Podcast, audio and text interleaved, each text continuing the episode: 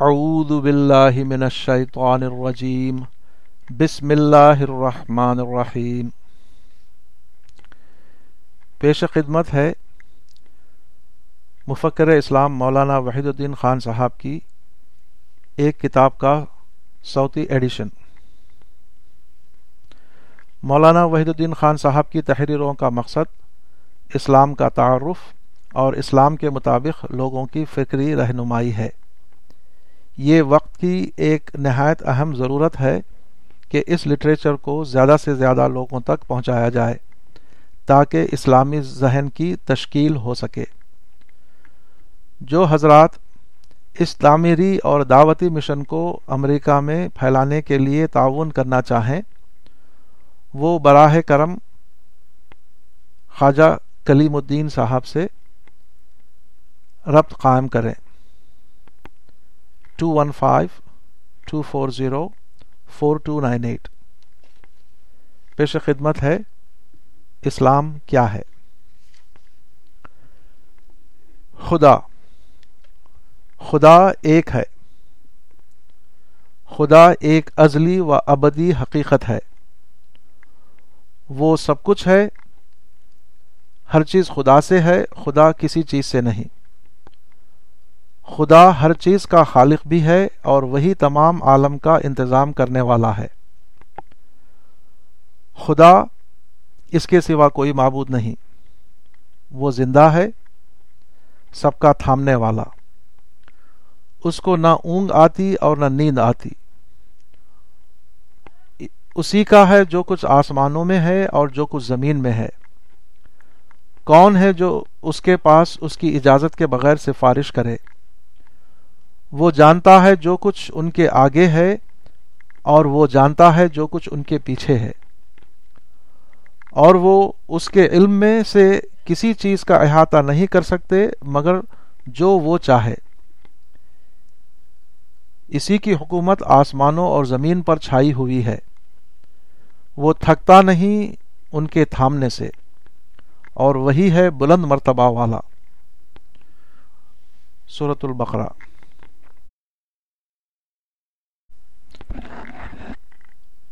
قرآن میں ارشاد ہوا ہے کہ کہو کہ وہ اللہ ایک ہے، اللہ بے نیاز ہے، نہ اس کی کوئی اولاد ہے اور نہ وہ کسی کی اولاد، اور کوئی اس کے برابر کا نہیں۔ صورت الاخلاص۔ قرآن کی یہ سورہ الاخلاص توحید الہی کی سورہ ہے۔ وہ نہ صرف یہ بتاتی ہے کہ خدا ایک ہے بلکہ اس میں یہ بھی بتایا گیا ہے کہ خدا کے ایک ہونے کا مطلب کیا ہے۔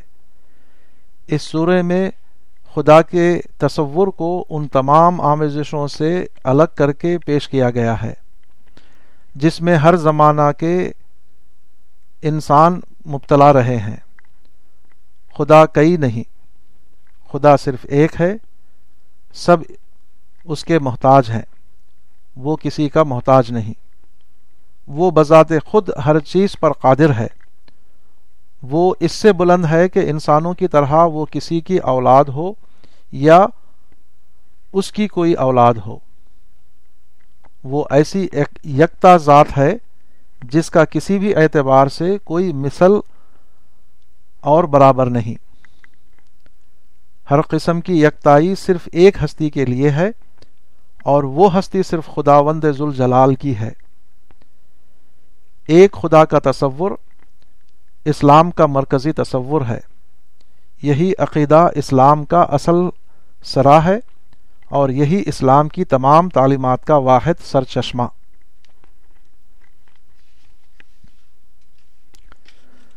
فرشتہ، خدا کی پیدا کی ہوئی بہت سی مخلوقات میں سے ایک مخلوق وہ ہے جس کو فرشتہ کہا جاتا ہے۔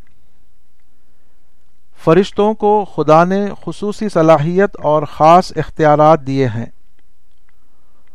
وہ کائنات میں بڑے بڑے تصریفات کر سکتے ہیں۔ مگر ان کا سارا عمل خدا کی مکمل تابے داری میں ہوتا ہے۔ وہ ادنا درجے میں بھی خدا سے انحراف نہیں کرتے۔ کائنات میں ہر لمحہ بے شمار واقعات ہو رہے ہیں۔ مثلا ستاروں کی گردش، سورج اور چاند کا چمکنا، زمین کا گردش کرنا۔ اسی طرح بارش، موسم اور دوسری بہت سی تبدیلیوں کا پیش آنا۔ انسان اور حیوان کی نسل کا زمین پر مسلسل باقی رہنا۔ اس طرح کے بے شمار واقعات جو ہر وقت دنیا میں ظاہر ہوتے رہتے ہیں، ان سب کا انتظام یہی فرشتے کرتے ہیں۔ وہ خدا کی کائنات میں خدا کے انتہائی وفادار اور فرما بردار کارندے ہیں۔ انسان فرشتوں کو نہیں دیکھتا، مگر فرشتے انسانوں کو دیکھتے ہیں۔ وہ خدا کی طرف سے انسان کی نگرانی کرتے رہتے ہیں۔ یہی فرشتے انسان پر موت بھی واقع کرتے ہیں اور اس کی روح کو یہاں سے لے جاتے ہیں۔ فرشتے موجودہ دنیا کا انتظام بھی کرتے ہیں اور فرشتے ہی آخرت میں جنت اور دوزخ کا انتظام بھی کرنے والے ہیں۔ یہ فرشتے انگنت تعداد میں ہیں۔ فرشتوں کے معاملے کو ایک بڑے کارخانے کی مثال سے سمجھایا جا سکتا ہے۔ کسی بڑے کارخانے میں ایک طرف بہت سی بڑی بڑی اور پیچیدہ مشینیں ہوتی ہیں۔ انہی مشینوں سے وہ پیداوار نکلتی ہے جس کے لیے کارخانہ قائم کیا گیا ہے۔ مگر یہ مشینیں اپنے آپ نہیں چلتی ان کو چلانے کے لیے بہت سے انسان کارکن درکار ہوتے ہیں۔ چنانچہ، ہر کارخانے میں بڑی تعداد میں انسانی کارکن سرگرم رہتے ہیں تاکہ وہ کارخانے کو اس کے مطلوب انداز پر چلاتے رہیں۔ اسی طرح کائنات کے عظیم کارخانے میں بے شمار فرشتے اس کو چلانے کے لیے معمور ہیں۔ دونوں کارخانوں میں صرف یہ فرق ہے کہ عام کارخانوں کے انسانی کارکن دکھائی دیتے ہیں، جبکہ کائناتی کارخانے میں کام کرنے والے فرشتے ظاہری آنکھوں سے دکھائی نہیں دیتے۔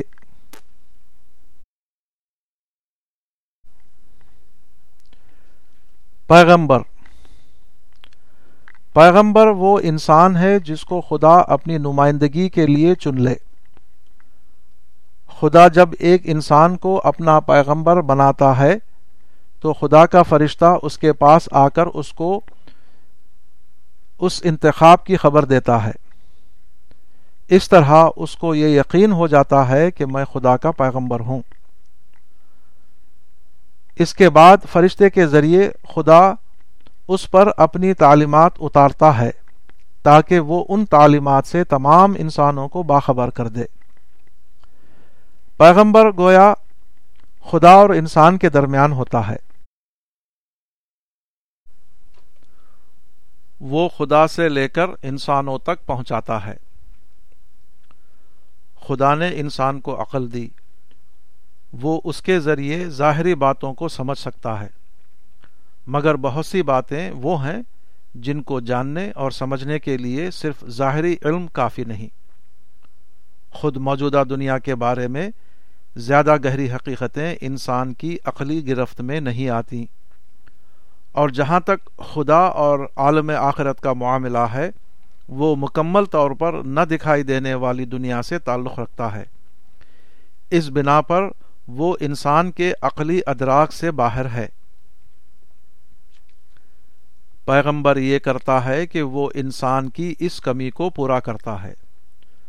وہ اشیاء کی حقیقت کو بتاتا ہے۔ وہ آخرت کی دنیا کی خبر دیتا ہے۔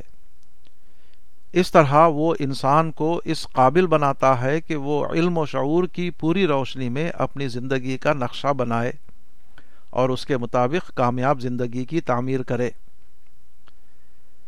انسان جب سے دنیا میں آباد ہوا اسی وقت سے پیغمبر بھی آنا شروع ہو گئے۔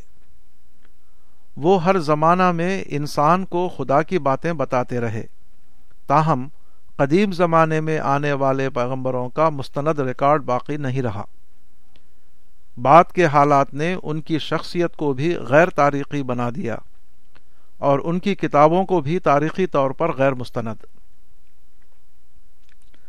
آخر میں خدا نے محمد صلی اللہ علیہ وسلم کو اپنا پیغمبر بنایا۔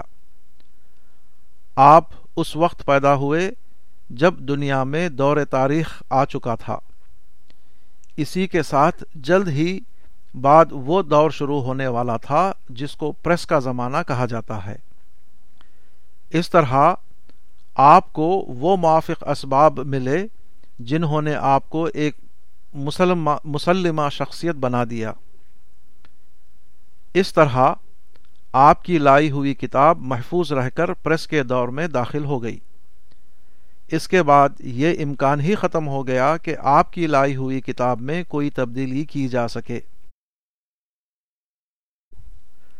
محمد صلی اللہ علیہ وسلم خدا کے آخری رسول ہیں اور قیامت تک دنیا میں خدا کے واحد نمائندہ۔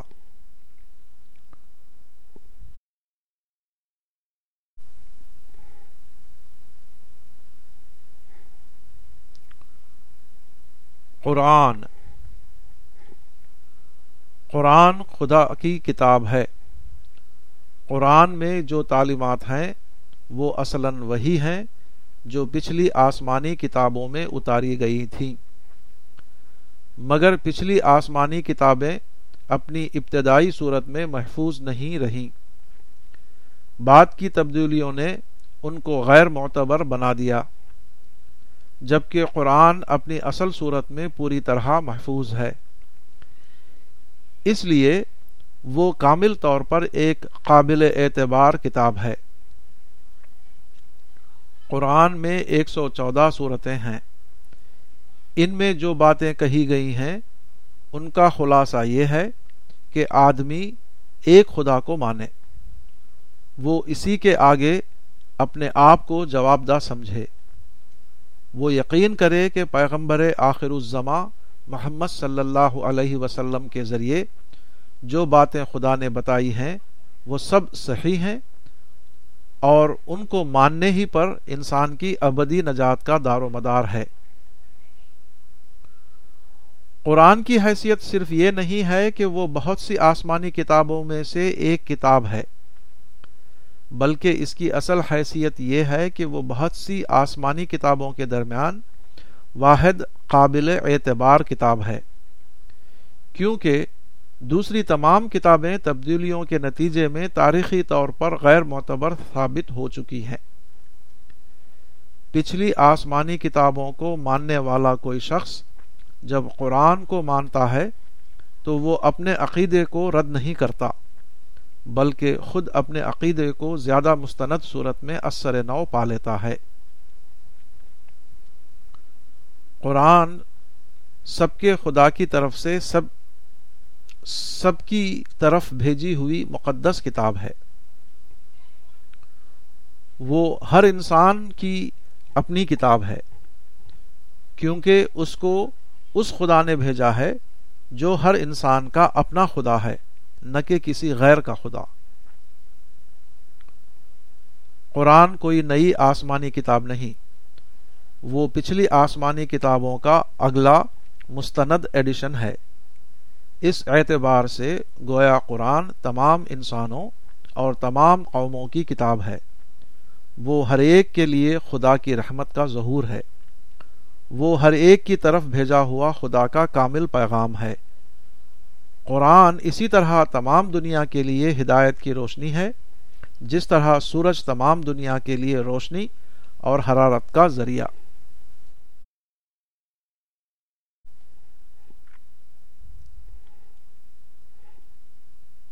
اسلام۔ اسلام کے معنی اطاعت کے ہیں۔ مذہب اسلام کا نام اسلام اس لیے رکھا گیا کہ اس کی بنیاد خدا کی اطاعت پر ہے۔ اسلام والا وہ ہے جو اپنی سوچ کو خدا کے تابع کر لے، جو اپنے معاملات کو خدا کی تابے داری میں چلانے لگے۔ اسلام پوری کائنات کا دین ہے، کیونکہ ساری کائنات اور اس کے تمام اجزاء خدا کے مقرر کیے ہوئے قانون کے ماتحتی میں چل رہے ہیں۔ یہی کائناتی رویہ انسان سے بھی مطلوب ہے۔ انسان کو بھی اسی طرح خدا کا فرما بردار بن کر اپنی زندگی بسر کرنا ہے۔ جس طرح بقایا کائنات مکمل طور پر خدا کی فرما بردار بنی ہوئی ہے۔ فرق صرف یہ ہے کہ کائنات مجبورانہ طور پر خدا کی پابندی کر رہی ہے۔ اور انسان سے یہ مطلوب ہے کہ وہ آزادانہ طور پر اپنے آپ کو خدا کے حکموں کا پابند بنا لے۔ آدمی جب اسلام کو اختیار کرتا ہے، تو سب سے پہلے اس کی سوچ اسلام کے تحت آتی ہے۔ اس کے بعد اس کی خواہش، اس کے جذبات، اس کی دلچسپیاں، اس کے تعلقات، اس کی محبت و نفرت سب خدا کی اطاعت کے رنگ میں رنگ جاتے ہیں۔ پھر آدمی کی روزمرہ کی زندگی خدا کے ماتحتی میں آنے لگتی ہے۔ لوگوں کے ساتھ اس کا سلوک اور اس کا لین دین اسلام کے تقاضوں میں ڈھل جاتے ہیں۔ وہ اندر سے باہر تک ایک اطاعت شعار انسان بن جاتا ہے۔ انسان خدا کا بندہ ہے۔ انسان کے لیے درست طریقہ صرف یہ ہے کہ وہ دنیا میں خدا کا بندہ بن کر رہے۔ اسی بندگی والی روش کا دوسرا نام اسلام ہے۔ اسلام کی زندگی خدا کی بندگی اور ماتحت والی زندگی ہے۔ غیر اسلام یہ ہے کہ آدمی سرکش بن جائے اور خدا سے آزاد ہو کر زندگی گزارے۔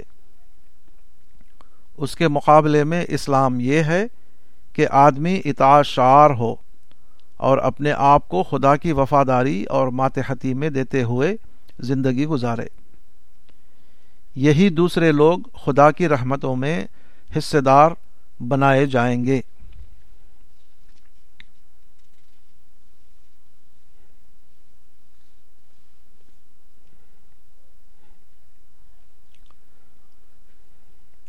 ایمان۔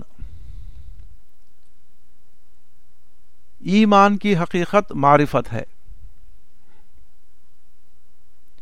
یعنی خدا کی دریافت۔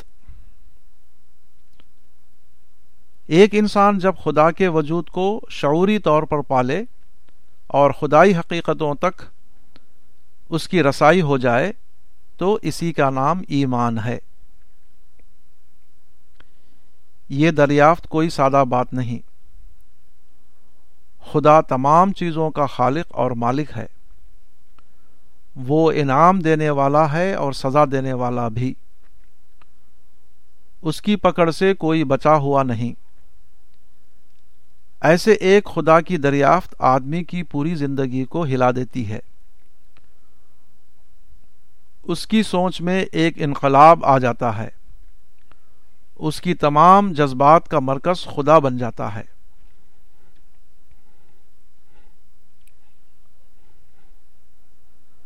اس کا نتیجہ یہ ہوتا ہے کہ آدمی پوری طرح خدا کا بندہ بن جاتا ہے۔ خدا ہی اس کی تمام توجیحات کا مرکز بن جاتا ہے۔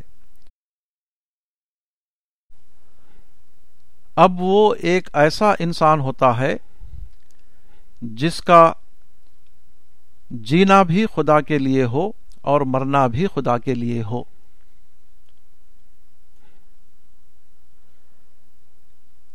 اس ایمان کا نتیجہ یہ ہوتا ہے کہ انسان کے آداب و اخلاق سب خدا کے رنگ میں رنگ جاتے ہیں۔ وہ بولتا ہے تو یہ سمجھ کر بولتا ہے کہ خدا اس کی آواز کو سن رہا ہے۔ وہ چلتا ہے تو اس طرح چلتا ہے کہ اس کی چال خدا کی پسند کے خلاف نہ ہو۔ وہ لوگوں سے معاملہ کرتا ہے تو اس کو یہ ڈر رہتا ہے کہ اگر میں نے کوئی برا معاملہ کیا تو خدا مجھے اس کی سزا دے گا۔ اس ایمان کا اثر یہ ہوتا ہے کہ آدمی کی پوری زندگی آخرت رخی بن جاتی ہے۔ وہ ہر معاملے میں دنیا سے زیادہ آخرت کے پہلو کو اپنی نظر میں رکھتا ہے۔ وہ وقتی فائدے کے بجائے آخرت کے فائدے کو اپنی توجہ کا مرکز بنا لیتا ہے۔ جب بھی کسی معاملے میں دو پہلو ہوں ایک دنیا کا پہلو اور دوسرا آخرت کا پہلو، تو ہمیشہ وہ دنیا کے پہلو کو نظر انداز کرتے ہوئے آخرت کے پہلو کو لے لیتا ہے۔ یہ ایمان اس کے لیے خدا پر عطاح اعتماد کا سرچشمہ بن جاتا ہے۔ وہ ہر حال میں خدا پر بھروسہ کرتا ہے۔ ایمان اپنی حقیقت کے اعتبار سے خدا برتر کی پہچان کا نام ہے۔ مگر جب یہ پہچان کسی کے دل و دماغ میں اترتی ہے، تو وہ اس کی پوری شخصیت کو ایک نئی شخصیت بنا دیتی ہے۔ وہ ہر اعتبار سے ایک نیا انسان بن جاتا ہے۔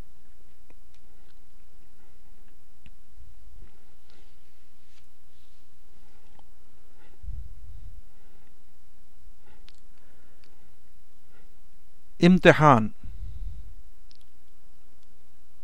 موجودہ دنیا میں انسان آزاد ہے۔ خدا نے اس پر کسی قسم کی پابندی نہیں لگائی ہے۔ مگر یہ آزادی امتحان کے لیے ہے، نہ کہ بے قید زندگی کے لیے۔ اس آزادی کا مطلب یہ نہیں ہے کہ آدمی جانور کی طرح بے قید زندگی گزارے اور پھر ایک دن مر جائے۔ بلکہ اس کا مقصد یہ ہے کہ آدمی خود اپنے ارادے کے تحت صحیح زندگی گزارے۔ وہ خود اپنے فیصلے کے تحت اپنے آپ کو اعلی اخلاقی اصولوں کا پابند بنا لے۔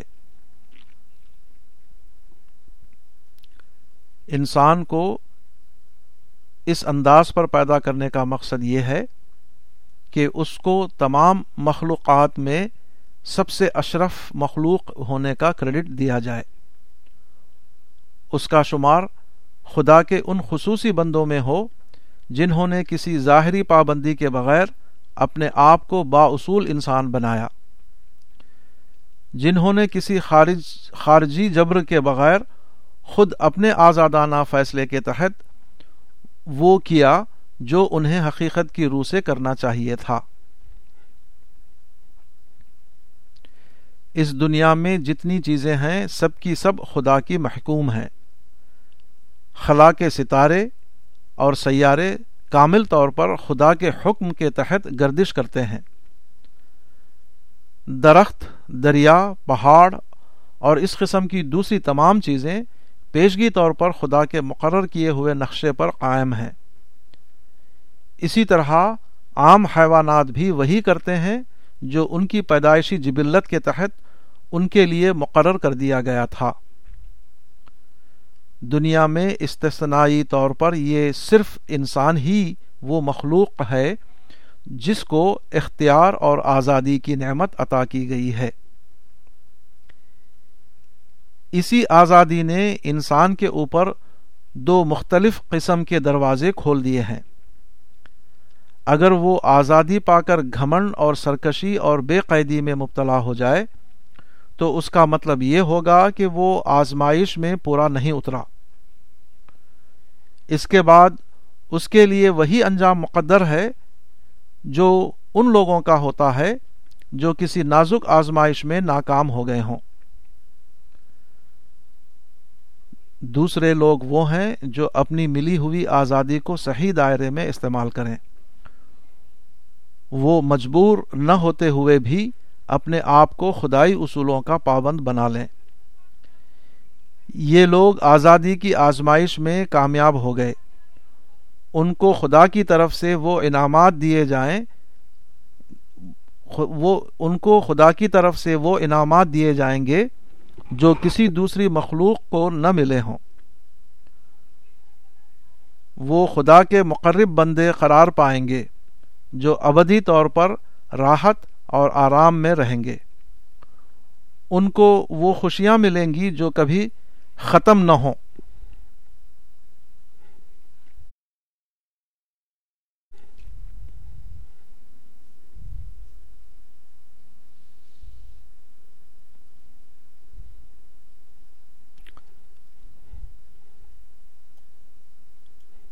نیت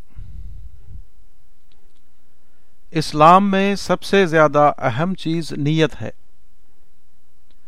کوئی عمل محض اپنے ظاہر کی بنا پر خدا کے یہاں قابل قبول نہیں ہوتا۔ خدا صرف اس عمل کو قبول کرتا ہے جس کو کرنے والے نے صحیح نیت سے کیا ہو۔ بری نیت کے ساتھ کیے ہوئے عمل کو خدا رد کر دیتا ہے۔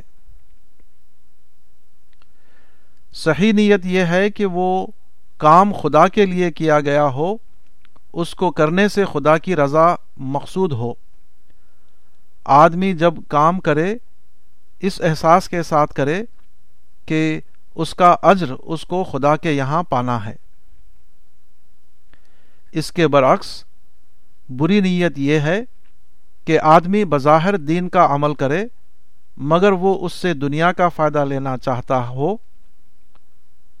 وہ جو کام کرے، اس لیے نہ کرے کہ لوگ اس کو دیکھ کر اس کی تعریف کریں گے۔ لوگوں کے درمیان اس کو شہرت اور مقبولیت حاصل ہوگی۔ وہ لوگوں کے درمیان عزت کا مقام حاصل کرے گا۔ نیت کا تعلق آدمی کی اندرونی سوچ یا اندرونی کیفیات سے ہے۔ عام لوگ کسی انسان کے اندر کی سوچ یا اندر کی کیفیات کو نہیں جان سکتے۔ مگر خدا کو ہر انسان کے اندر کا حال پوری طرح معلوم ہے۔ وہ جانتا ہے کہ آدمی کے دماغ میں کیا ہے اور اس کے اندر کس قسم کے جذبات ہیں۔ کس کے عمل کے بارے میں عام لوگ غلط فہمی میں پڑ سکتے ہیں۔ مگر خدا کو ہر بات کا پورا علم حاصل ہے۔ وہ اپنے علم کے مطابق ہر ایک سے معاملہ کرے گا اور ہر ایک کو وہی بدلا دے گا جس کا وہ فی الواقع مستحق ہے۔ نیت کی حیثیت حقیقت اور معنویت کی ہے۔ جو چیز اپنی اصل حقیقت یا اپنی اصل معنویت کو کھو دے، وہ چیز بیکار ہو جاتی ہے۔ اسی طرح جو عمل بری نیت یا ناقص نیت کے ساتھ کیا جائے، وہ بے قیمت ہے۔ اس کی کوئی اہمیت نہ انسانوں کی نظر میں ہو سکتی ہے اور نہ خدا کی نظر میں۔ کسی چیز کی قیمت اس وقت ہے جبکہ وہ خالص ہو، اس میں کسی اور چیز کی ملاوٹ نہ ہو۔ صحیح نیت کے ساتھ کیا ہوا عمل خالص عمل ہے۔ صحیح صحیح نیت کے بغیر کیا ہوا عمل غیر خالص عمل۔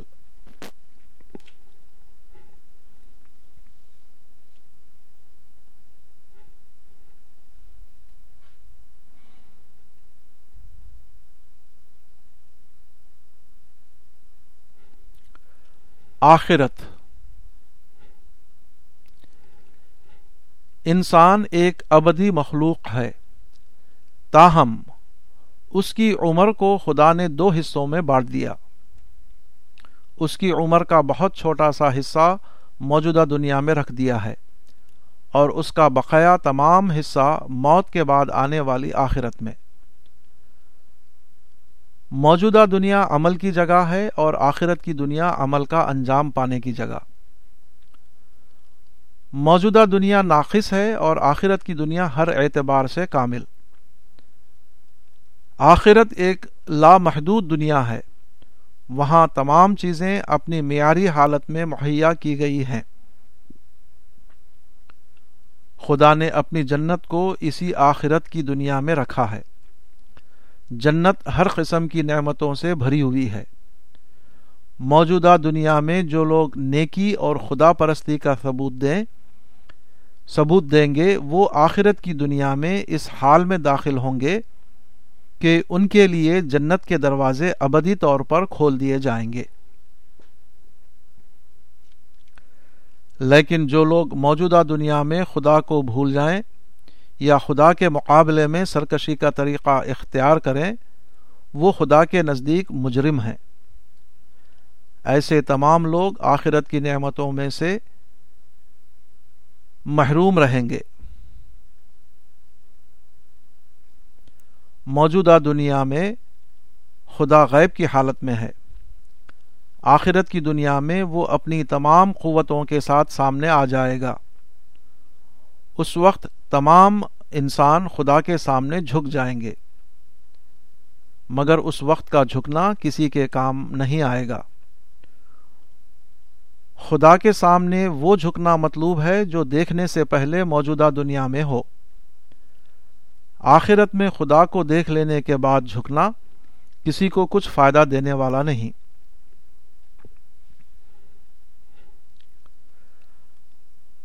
موت آدمی کی زندگی کا خاتمہ نہیں۔ وہ اگلے یا دوسرے مرحلے مرحلہ حیات کا آغاز ہے۔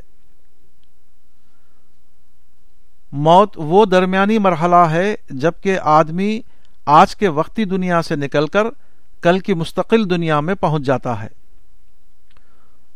وہ دنیا کے مسافر خانے سے نکل کر آخرت کی ابدی قیام گاہ میں داخل ہو جاتا ہے۔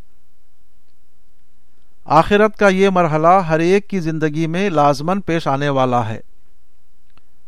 کوئی بھی نہیں جو اپنے آپ کو آخرت کی تپش سے بچا سکے۔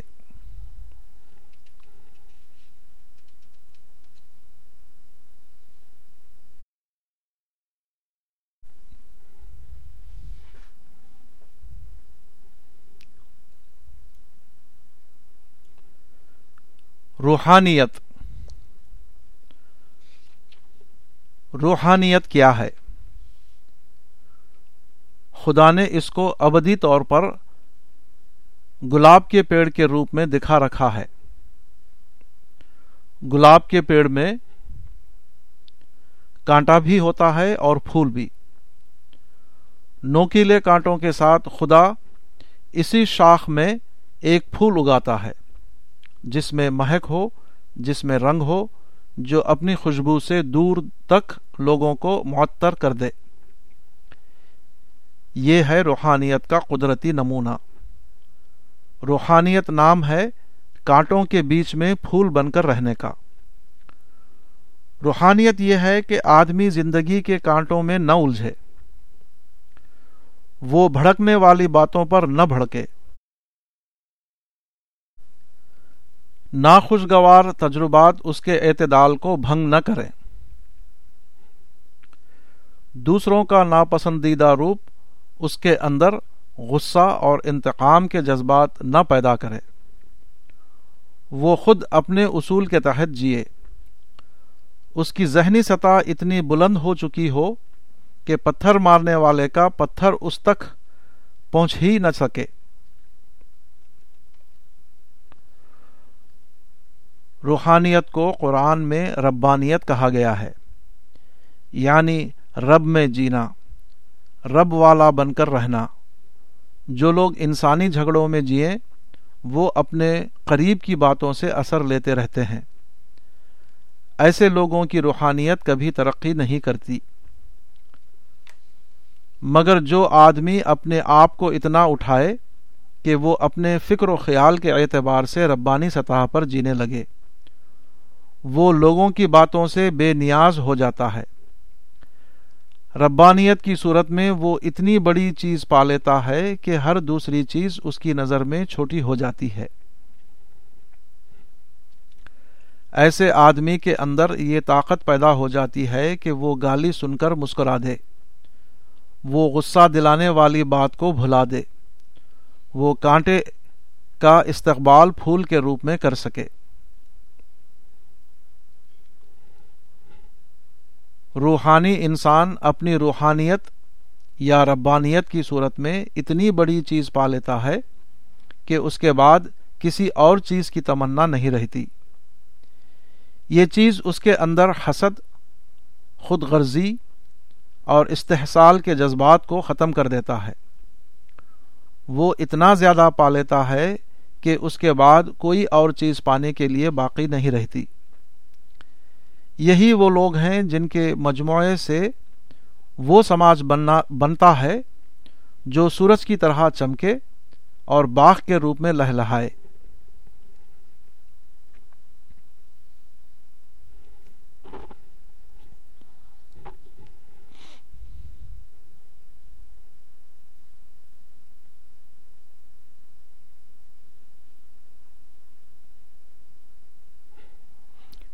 تقوا تقوا کے معنی ہے پرہیزگاری یعنی دنیا میں احتیاط اور پرہیز کے ساتھ زندگی گزارنا۔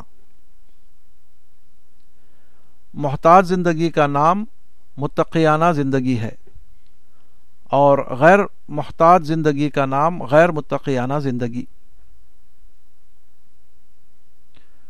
حضرت عمر فاروق رضی اللہ عنہ نے ایک صحابی سے پوچھا کہ تقوا کیا ہے۔ انہوں نے کہا کہ، اے امیر المومنین، کیا آپ کسی ایسے راستے سے گزرے ہیں جس کے دونوں طرف جھاڑیاں ہوں؟ صحابی نے دوبارہ پوچھا کہ، ایسے موقع پر آپ نے کیا کیا؟ انہوں نے جواب دیا کہ، میں نے اپنے دامن سمیٹ لیے اور اپنے کو اس سے بچاتا ہوا گزر گیا۔ صحابی نے کہا کہ اسی کا نام تقوا ہے۔ موجودہ دنیا امتحان کی دنیا ہے۔ یہاں انسان کی آزمائش کے لیے مختلف قسم کے کانٹے بکھیر دیے گئے ہیں۔ کہیں منفی جذبات کا طوفان ہے، کہیں غیر سنجیدہ لوگ کے چھیڑے ہوئے مسائل ہیں۔ کہیں دنیا کی کشش اپنی طرف کھینچ لینا چاہتی ہے۔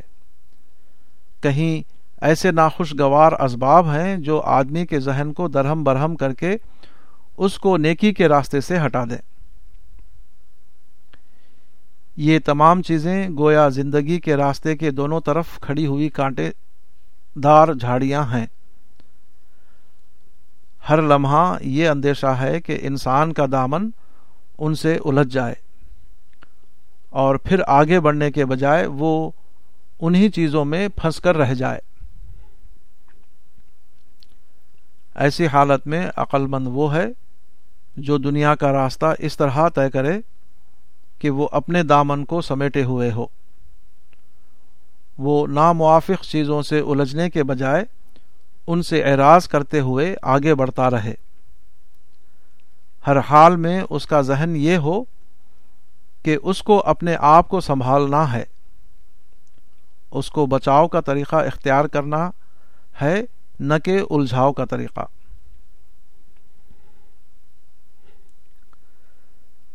انسان صحیح فطرت پر پیدا کیا گیا ہے۔ کوئی چیز رکاوٹ نہ بنے تو ہر انسان اپنے آپ صحیح رخ پر اپنا سفر طے کرے گا۔ اس لیے اصل اہتمام کی بات یہ ہے کہ آدمی غیر فطری رکاوٹوں کا اپنے لیے اپنے لیے رکاوٹ نہ بننے دے۔ اس کے بعد وہ خود اپنی فطرت کے زور پر صحیح رخ اختیار کرے گا۔ یہاں تک کہ وہ اپنے رب سے جا ملے۔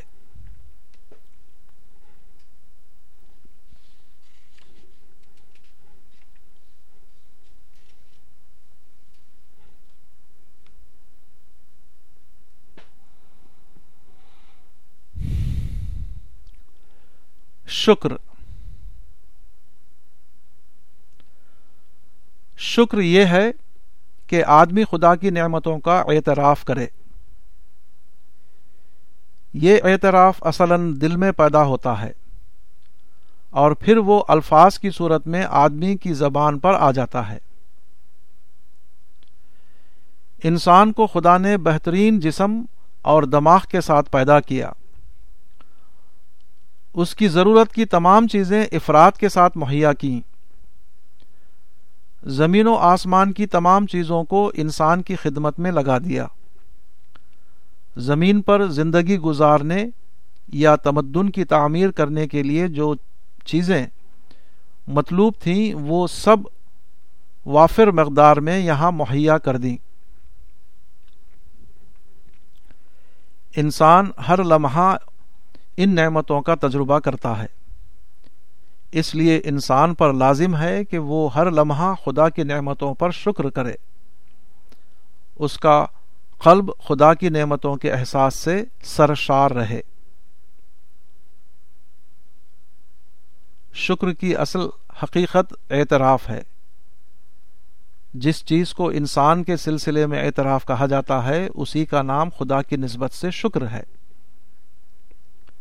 اعتراف کا لفظ انسان کے مقابلے میں بولا جاتا ہے اور شکر کا لفظ خدا کے مقابلے میں۔ شکر تمام عبادتوں کا خلاصہ ہے۔ عبادت کی تمام صورتیں دراصل شکر کے جذبے ہی سے، جذبے ہی کی عملی تصویر ہیں۔ شکر سب سے زیادہ جامع اور سب سے زیادہ کامل عبادت ہے۔ شکر خدا پرستانہ زندگی کا خلاصہ ہے۔ شکر کا تعلق انسان کے پورے وجود سے ہے۔ ابتدائی طور پر آدمی اپنے دل اور اپنے دماغ میں شکر کے احساس کو تازہ کرتا ہے۔ پھر وہ اپنی زبان سے بار بار اس کا اظہار کرتا ہے۔ اس کے بعد جب شکر کے جذبات قوی ہو جاتے ہیں تو انسان اپنے مال اور اپنے اثاثے کو اظہار شکر کے طور پر خدا کی راہ میں خرچ کرنے لگتا ہے۔ اسی طرح اس کا جذبہ شکر اس کو مجبور کرتا ہے کہ وہ اپنے وقت اور اپنی طاقت کو اس خدا کی راہ میں صرف کرے جس نے اس کو وقت اور طاقت کا یہ سرمایہ دیا ہے۔ ہمارا وجود پورا کا پورا خدا کا دیا ہوا ہے۔ ہم ایک ایسی دنیا میں جیتے ہیں جو سب کا سب خدا کا عطیہ ہے۔ اسی حقیقت کے اعتراف اور اظہار کا دوسرا نام شکر ہے۔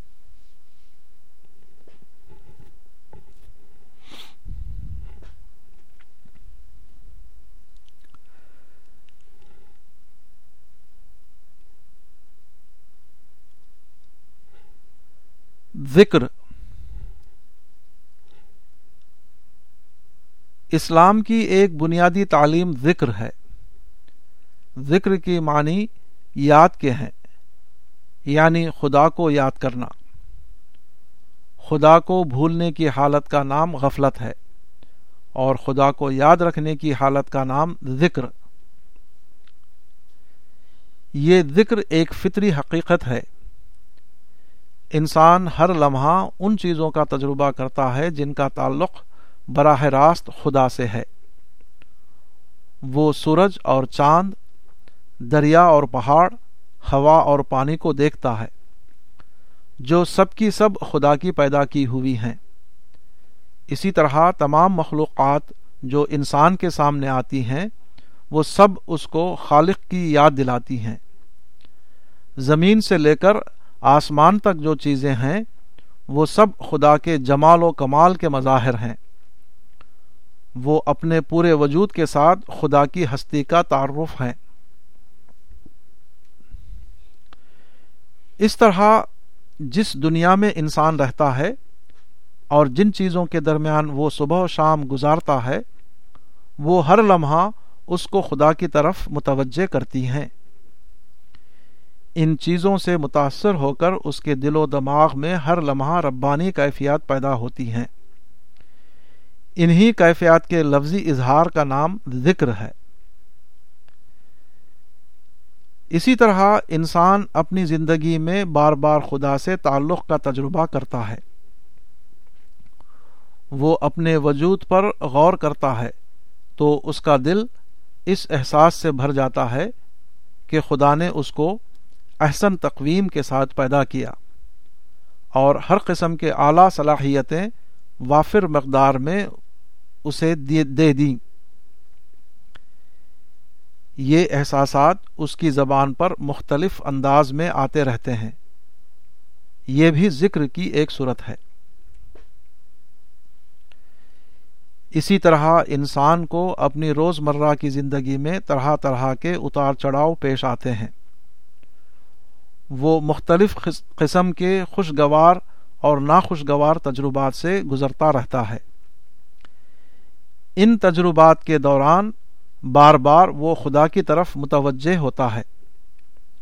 بار بار وہ مختلف الفاظ میں خدا کو یاد کرتا ہے۔ اسی طرح روز مرہ کی عبادتوں کے درمیان وہ مختلف کلمات کو اپنی زبان سے ادا کرتا ہے۔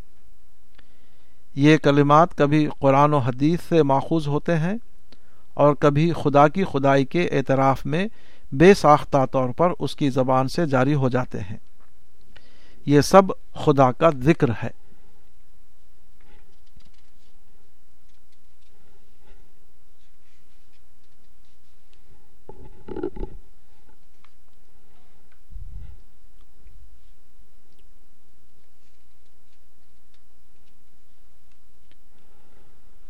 نماز۔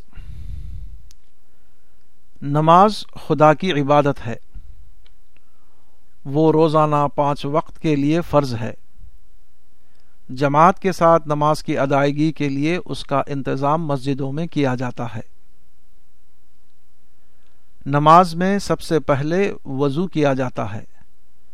چہرہ اور ہاتھ اور پاؤں کو پانی سے دھو کر نمازی اپنے اندر اس احساس کو جگاتا ہے کہ وہ ہمیشہ پاکیزہ زندگی گزارے گا۔ پھر وہ اللہ اکبر، اللہ سب سے بڑا ہے کہہ کر نماز کے عمل میں داخل ہوتا ہے۔ اس طرح وہ اقرار کرتا ہے کہ بڑائی صرف ایک خدا کے لیے ہے۔ آدمی کے لیے صحیح رویہ صرف یہ ہے کہ وہ چھوٹا اور متوازے بن کر دنیا میں رہے۔ نماز میں آدمی قرآن کے کچھ حصوں کو پڑھ کر اپنے بارے میں خدا کے احکام کو ذہن میں تازہ کرتا ہے۔ پھر وہ رکو اور سجدہ کر کے عمل کی زبان میں یہ کہتا ہے کہ میرے لیے صرف ایک ہی رویہ درست ہے اور وہ یہ کہ میں خدا کا تابع بن کر دنیا میں زندگی گزاروں۔ نماز کا عمل جب ختم ہوتا ہے تو تمام نمازی دائیں اور بائیں منہ پھیر کر کہتے ہیں، السلام علیکم ورحمۃ اللہ۔ تمہارے اوپر سلامتی ہو اور اللہ کی رحمت ہو۔ یہ اس بات کا اعلان ہے کہ نماز کے ذریعے تربیت پا کر اب تمام نمازی اس طرح دنیا میں داخل ہو رہے ہیں کہ ان کے دل میں دوسروں کے لیے رحمت اور امن کے سوا کوئی دوسرا جذبہ نہیں۔ وہ سماج کا امن پسند ممبر بن کر رہیں گے۔ وہ کسی کے ساتھ بدخواہی کا عمل نہیں کریں گے۔ نماز ایک اعتبار سے خدا کی عبادت ہے۔ وہ خدا کی خدائی کا اعتراف ہے۔ وہ ہر قسم کی بڑائی کو صرف خدا کے لیے خاص کرتے ہوئے اس کے آگے جھک جانا ہے۔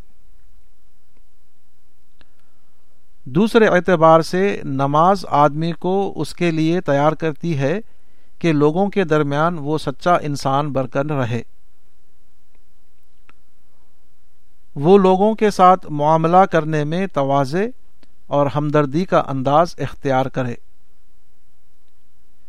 نماز خدا کے ساتھ بھی انسان کے معاملے کو درست کرتی ہے اور انسان کے ساتھ اس کے معاملے کو بھی۔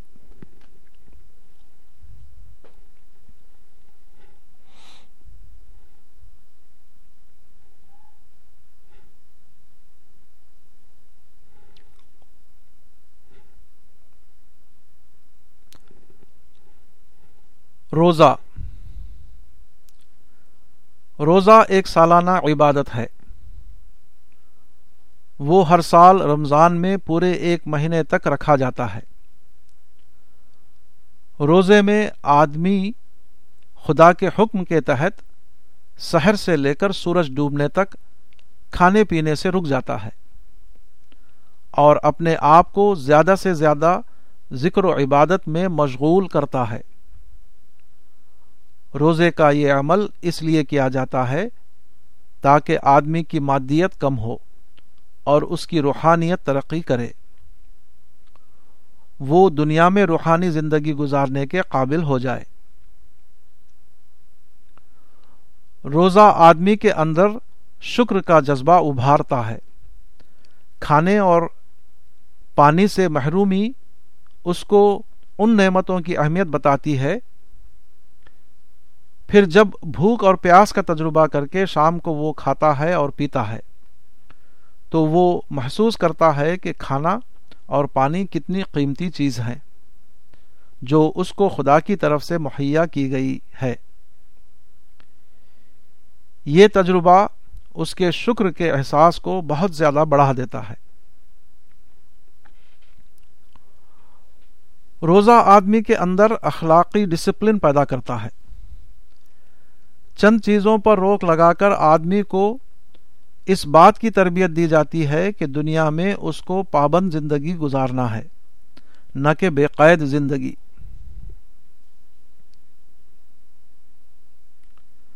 روزہ گویا ایک قسم کا سپیڈ بریکر ہے۔ آدمی پر ایک مہینے کے لیے روک لگا کر روزہ بتاتا ہے کہ وہ اسی طرح پورے سال اور پوری عمر روک تھام والی زندگی بسر کرے۔ وہ خدا کی مقرر کی ہوئی حدوں کے باہر جانے کی کوشش نہ کرے۔ روزہ رکھ کر آدمی یہ کرتا ہے کہ وہ اپنے آپ کو زیادہ سے زیادہ ذکر اور عبادت اور تلاوت قرآن میں مشغول کرتا ہے۔ یہ گویا خدائی اعمال کی تاثیر کو بڑھانے کی ایک تدبیر ہے۔ اس طرح آدمی ذکر اور عبادت اور تلاوت قرآن کے اثرات کو مزید اضافے کے ساتھ قبول کرتا ہے۔ روزہ ایک تربیتی کورس ہے۔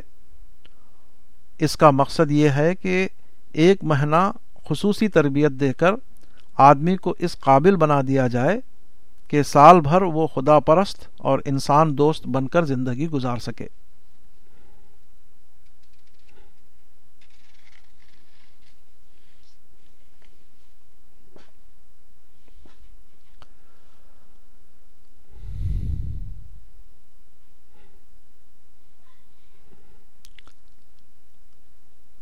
زکوٰۃ زکوٰۃ سے مراد وہ متعین رقم ہے جو ایک مال والا آدمی اپنے مال میں سے سال کے آخر میں نکالتا ہے۔ اس طرح وہ اپنے کمائے ہوئے مال کو پاک کرتا ہے۔ ایک جزوی حصے کو خدا کی راہ میں دے کر بقایا حصے کو وہ اپنے لیے جائز طور پر قابل استعمال بنا لیتا ہے۔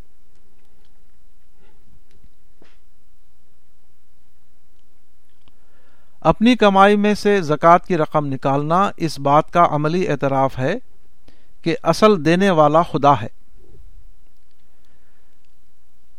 جب دینے والا خدا تو بندے کو چاہیے کہ اس کے دیے ہوئے میں سے خدا کی راہ میں خرچ کرے۔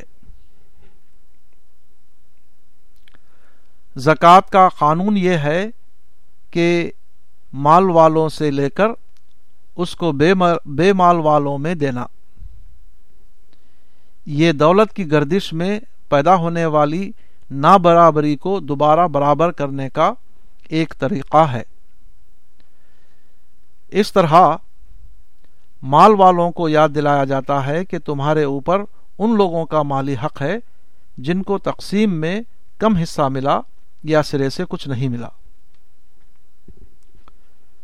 زکوٰۃ کا تعلق اخلاقیات سے بھی جڑا ہوا ہے۔ زکوٰۃ ایک طرف دینے والے کے اندر سے بخل اور خود غرضی کے جذبات کو نکالتی ہے۔ وہ دینے والے کے دل میں فیاضی اور انسان دوستی کی روح پیدا کرتی ہے۔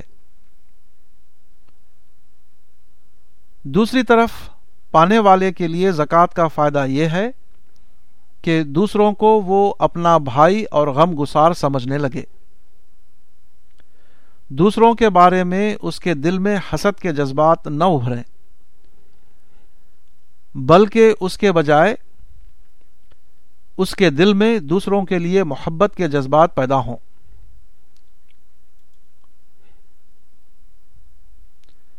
یہ زکوٰۃ چونکہ اللہ کی راہ میں نکالی جاتی ہے، اس لیے وہ دوسری عبادتوں کی طرح ایک عبادت ہے۔ بظاہر وہ انسانوں کے درمیان تقسیم کی جاتی ہے، مگر اپنی حقیقت کے اعتبار سے وہ انسان کو خدا سے جوڑنے والی ہے۔ وہ انسان کو خدا سے قریب کرنے کا ایک ذریعہ ہے۔ زکوٰۃ اپنی اسپرٹ کے اعتبار سے عبادت ہے اور اپنی خارجی تعمیل کے اعتبار سے خدمت۔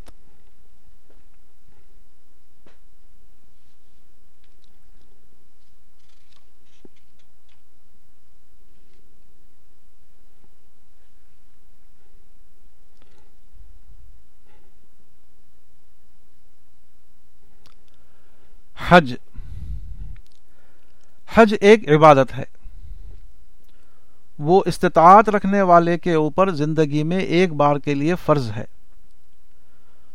جو آدمی استطاعت نہ رکھتا ہو، اس کے اوپر حج کی فرضیت نہیں۔ حج میں آدمی اپنے وطن سے نکل کر حجاز جاتا ہے۔ وہاں وہ مکے میں داخل ہو کر کعبے کا طواف کرتا ہے۔ وہ صفا اور مروا نام کی دو پہاڑیوں کے درمیان سعی کرتا ہے۔ عرفات میں قیام کرتا ہے۔ جمار پر پتھر مارتا ہے۔ قربانی کرتا ہے۔ اس طرح کے مختلف عبادتی رسوم ذوالحجہ کے مہینے میں ادا کیے جاتے ہیں۔ اسی کا نام حج ہے۔ یہ حج بندے کی طرف سے اپنے آپ کو اپنے رب کے حوالہ حوالہ کرنے کی ایک علامتی صورت ہے۔ ان اعمال کے ذریعے بندہ یہ عہد کرتا ہے کہ وہ اپنے آپ کو خدا کے لیے سونپ رہا ہے۔ اس کی زندگی صرف خدا کے گرد گھومے گی۔ وہ خدا کے خاطر ہر قربانی کے لیے تیار ہے۔ حج کے عمل کے دوران آدمی کعبے کے معمار حضرت ابراہیم علیہ السلام اور حضرت اسماعیل علیہ السلام کو یاد کرتا ہے۔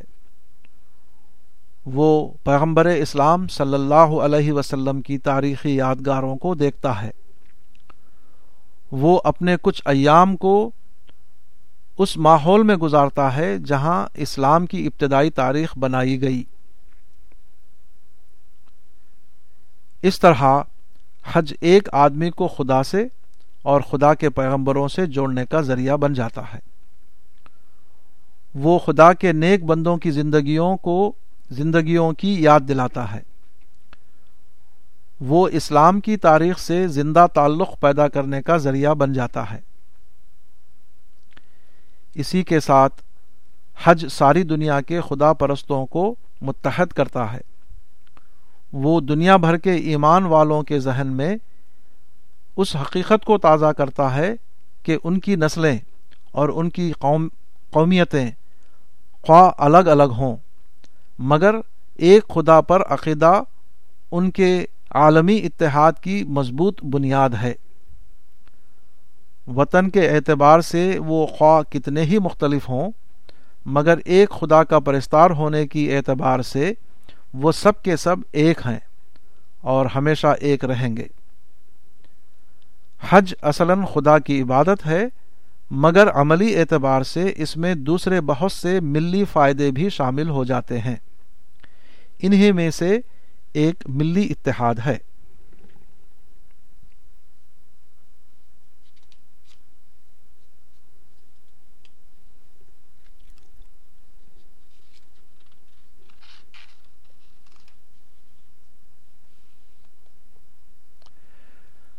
اخلاق۔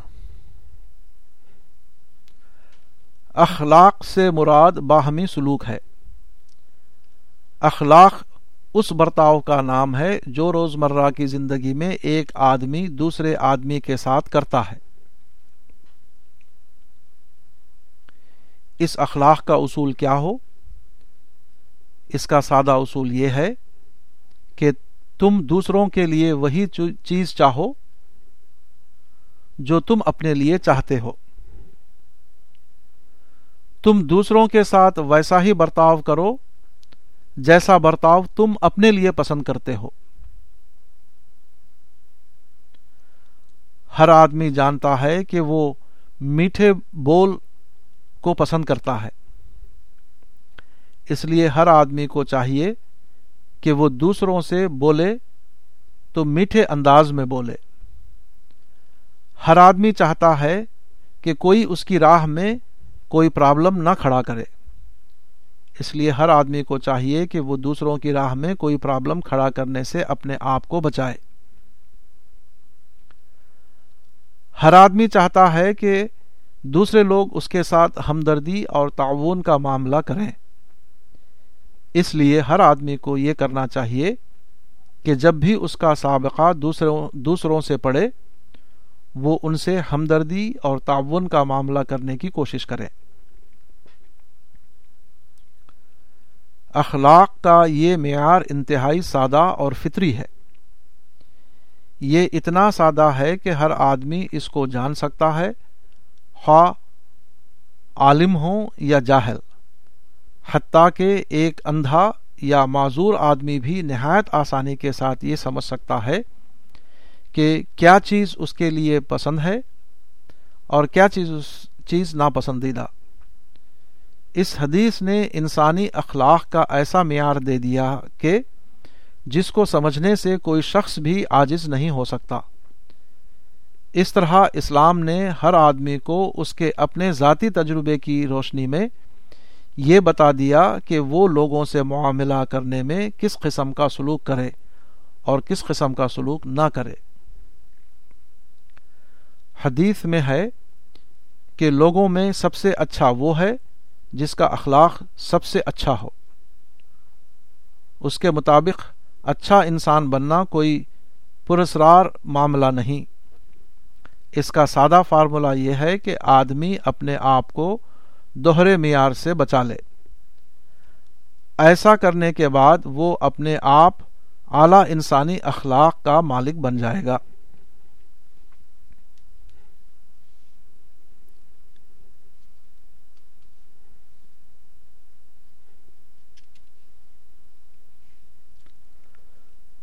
صبر۔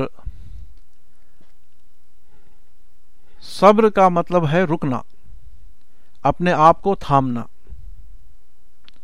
انسان کا مقصد یہ ہے کہ وہ اونچے آدرشوں کے مطابق دنیا میں زندگی گزارے۔ مگر دنیا میں قدم قدم پر ایسی ناپسندیدہ باتیں سامنے آتی ہیں جو آدمی کو بھڑکا دیں، جو آدمی کے نشانے کو اصل مقصد سے ہٹا کر دوسری طرف کر دیں۔ ایسی حالت میں آدمی اگر ایسا کرے کہ وہ ہر بھڑکنے والی بات پر بھڑک اٹھے، وہ ہر ناموافق چیز سے الجھ جائے، تو وہ اپنے مقصد کی طرف اپنا سفر جاری رکھنے میں کامیاب نہیں ہوگا۔ وہ غیر متعلق چیزوں میں الجھ کر رہ جائے گا۔ اس مسئلے کا واحد حل صبر ہے۔ صبر کا مطلب یہ ہے کہ آدمی کو جب کسی کڑوے تجربے سے سابقہ پیش آئے، تو وہ بھڑک اٹھنے کے بجائے برداشت کا طریقہ اختیار کرے۔ وہ جھٹکے کو سہتے ہوئے سچائی کے راستے پر آگے بڑھ جائے۔ یہ صبر ایک طرف باہر کی دنیا میں پیش آنے والے مسائل کا عملی حل ہے۔ دوسری طرف وہ آدمی کے لیے اپنی شخصیت کی تعمیر کا ذریعہ ہے۔ صبر نہ کرنے والے کی شخصیت منفی رجحانات کے درمیان پرورش پاتی ہے۔ اور جو آدمی صبر کر لے، اس کی شخصیت مثبت رجحانات کے درمیان پرورش پانے لگتی ہے۔ صبر پسپائی نہیں ہے۔ صبر کا مطلب جوش والے راستے کو چھوڑ کر ہوش والے راستے کی طرف اقدام کرنا ہے۔ صبر یہ ہے کہ آدمی نازک موقع پر اپنے جذبات کو تھامے۔ وہ اپنی عقل کو استعمال کر کے زیادہ مفید سمت میں اپنے عمل کا میدان تلاش کر لے۔ موجودہ دنیا اس ڈھنگ اس ڈھنگ پر مبنی ہے کہ یہاں ہر شخص کو لازمن ناخوشگوار باتوں سے سابقہ پیش آتا ہے۔ ناقابل مشاہدہ مناظر اس کے سامنے آتے ہیں۔ اس کو ناقابل سماعت آوازیں سننی پڑتی ہیں۔ ایسی حالت میں الجھاؤ کا طریقہ اختیار کرنے کا نام بے صبری ہے۔ اور اعراض کا طریقہ اختیار کرنے کا نام صبر۔ موجودہ دنیا میں کامیابی صرف ان لوگوں کے لیے مقدر ہے جو ناخوشگوار مواقع پر صبر کا طریقہ اختیار کریں۔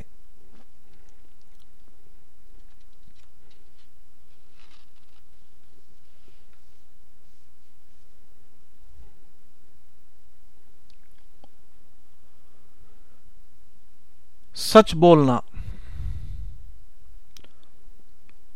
مومن ایک سچا انسان ہوتا ہے۔ وہ ہمیشہ سچ بولتا ہے۔ وہ ہر معاملے میں وہی بات کہتا ہے جو واقع کے مطابق ہو۔ مومن اس کا تحمل نہیں کر سکتا کہ وہ جھوٹ بولے اور جو چیز سچ ہے اس کا اظہار نہ کرے۔ سچ بولنا کیا ہے؟ سچ بولنا یہ ہے کہ آدمی کے علم اور اس کے بول میں تضاد نہ ہو۔ وہ جو کچھ جانتا ہے وہی بولے، اور جو وہ بول رہا ہے وہ وہی ہو جو اس کے علم میں آیا ہو۔ اس کے برعکس، جھوٹ یہ ہے کہ آدمی کا علم اس کو ایک بات بتاتا ہو، مگر اپنی زبان سے وہ کسی دوسری بات کا بیان کرتا ہو۔ سچائی مومن کے کردار کا ایک اعلی ترین پہلو ہے۔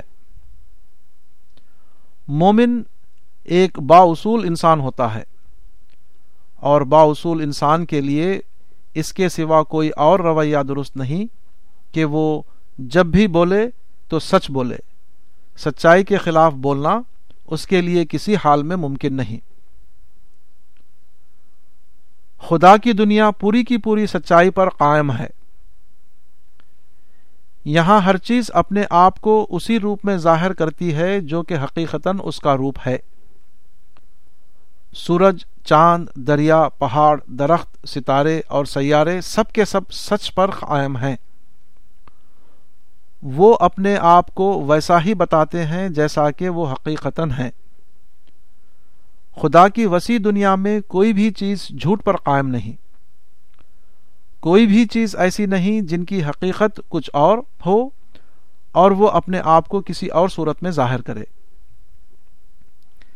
یہی فطرت کا کردار ہے جو آفاقی سطح پر پھیلا ہوا ہے۔ مومن بھی عین اسی کردار کا حامل ہوتا ہے۔ وہ جھوٹ اور دو عملی سے مکمل طور پر پاک ہوتا ہے۔ مومن سراپا سچائی ہوتا ہے۔ اس کا پورا وجود سچائی میں ڈھلا ہوا ہوتا ہے۔ اس کو دیکھتے ہی یہ محسوس ہونے لگتا ہے کہ وہ اندر سے باہر تک ایک سچا انسان ہے۔ سچ بولنا مومن کے لیے صرف ایک پالیسی نہیں، بلکہ وہ اس کا دین ہے۔ سچائی کے معاملے میں سمجھوتا کرنا اس کے لیے ممکن نہیں۔ وہ سچ بولتا ہے کیونکہ اس کے بغیر وہ زندہ نہیں رہ سکتا۔ وہ سچ بولتا ہے اس لیے کہ وہ جانتا ہے کہ سچ نہ بولنا اپنی ذات کی نفی ہے۔ اور جو چیز خود اپنی ذات کی نفی ہے، اس کا ارتکاب کسی بھی شخص کے لیے ممکن نہیں۔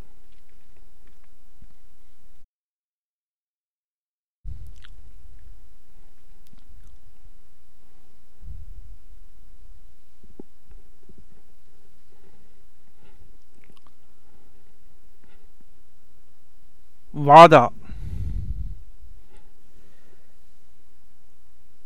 اجتماعی زندگی میں باہمی معاملات کرتے ہوئے بار بار ایسا ہوتا ہے کہ ایک شخص دوسرے شخص سے کوئی وعدہ کرتا ہے۔ ایسا وعدہ بظاہر دو انسانوں یا گروہوں کے درمیان ہوتا ہے، مگر اس میں تیسرا فریق اللہ ہوتا ہے جو گواہی کی حیثیت سے لازمی طور پر اس میں موجود رہتا ہے۔ اس لیے ہر وعدہ ایک خدائی وعدہ بن جاتا ہے۔ اسی لیے مومن وعدے وعدے کے بارے میں نہایت حساس ہوتا ہے۔ اس کا یہ یقین کہ ہر وعدہ جو دو آدمیوں کے درمیان کیا جائے، وہ خدا کی نگرانی میں ہوتا ہے اور خدا کے یہاں اس کا حساب ہوگا۔ یہ یقین اس کو مجبور کرتا ہے کہ وہ وعدے کے بارے میں حد درجہ ذمہ دار ہو۔ جب وہ کسی سے ایک وعدہ کر لے تو لازمن وہ اس کو پورا کرے۔ جس سماج میں لوگ اس صفت کے حامل ہوں کہ وہ وعدہ ضرور پورا کریں، اس سماج کا ہر فرد قابل پیشن گوئی کردار کا حامل بن جاتا ہے۔ ایسے سماج میں وہ خاص صفت آ جاتی ہے جو بقایا کائنات میں وسیع پیمانے پر موجود ہے۔ اس کائنات کا ہر جز حد درجہ صحت کے ساتھ اپنا عمل کر رہا ہے۔ مثلا سیاروں اور ستاروں کی گردش کے بارے میں پیشگی طور پر جانا جا سکتا ہے کہ وہ اگلے سو سال بعد یا ہزار سال بعد کہاں ہوں گے۔ اسی طرح پانی کے بارے میں پیشگی طور پر یہ معلوم ہے کہ وہ کتنے درجے کی حرارت پر ابلنے لگے گا۔ اسی طرح پوری کائنات قابل پیشن گوئی کردار کی حامل بن گئی ہے۔ جس سماج میں لوگ وعدہ پورے کرنے والے بن گئے ہوں، اس سماج میں اپنے آپ بہت سی دوسری خوبیاں پرورش پانے لگتی ہیں۔ مثلا ایسے سماج میں لین دین کے جھگڑے نہیں ہوتے۔ ایسے سماج میں ایک دوسرے پر اعتماد کی فضا قائم ہو جاتی ہے۔ ایسے سماج میں ہر آدمی سکون کی حالت میں ہوتا ہے کیونکہ اس کو یہ اندیشہ نہیں ہوتا ہے کہ اس کو دوسروں کے ساتھ وعدہ خلافی کا معاملہ پیش آئے۔ وعدہ پورا کرنا اعلیٰ ترین اخلاقی صفت ہے۔ اور ایمان آدمی کو اسی اعلیٰ ترین اخلاقی صفت کا حامل بناتا ہے۔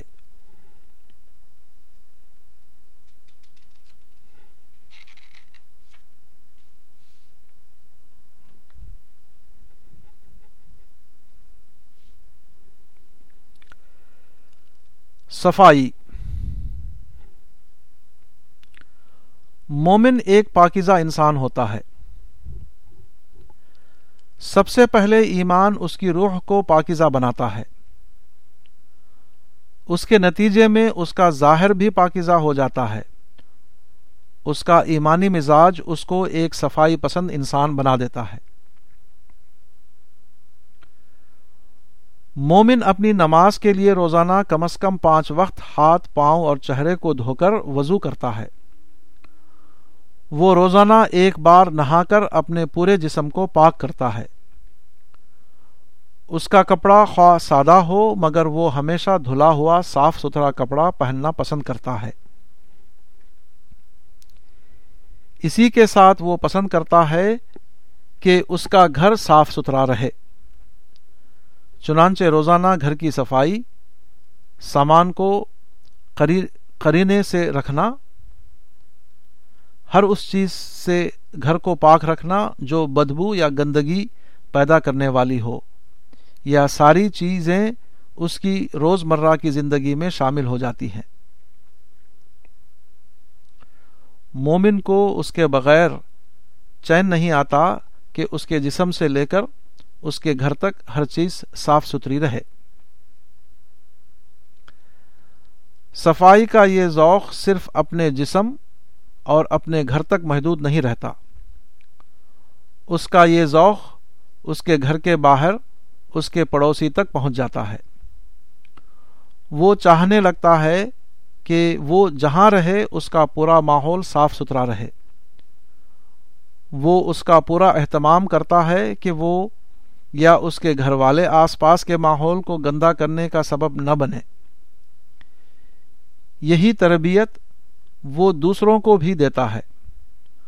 اس کو اس وقت تک چین نہیں آتا جب تک وہ اپنے پورے پڑوس میں صفائی، ستھرائی کا ماحول قائم نہ کر لے۔ عام لوگوں کے لیے صفائی صرف صفائی ہے، مگر مومن کے لیے صفائی عام معنوں میں صفائی بھی ہے اور اسی کے ساتھ وہ ایک عبادت بھی ہے۔ کیونکہ وہ جانتا ہے کہ خدا صاف ستھرے لوگوں کو پسند کرتا ہے۔ مزید یہ کہ مومن کا ایمان اس بات کی ضمانت ہے کہ جب وہ اپنے جسم کو پاک صاف کرے، تو اسی کے ساتھ اس کی روح بھی پاک صاف ہو جائے۔ اس لیے کہ جب وہ جسمانی پاکی کا عمل کرتا ہے، تو عین اسی وقت اس کی یہ دعا کہ اس کی یہ دعا کہ خدایا تو میرے ظاہر کے ساتھ میرے باطن کو بھی پاک کر دے۔ اس کی روح کی پاکی کا ذریعہ بھی بن جاتی ہے۔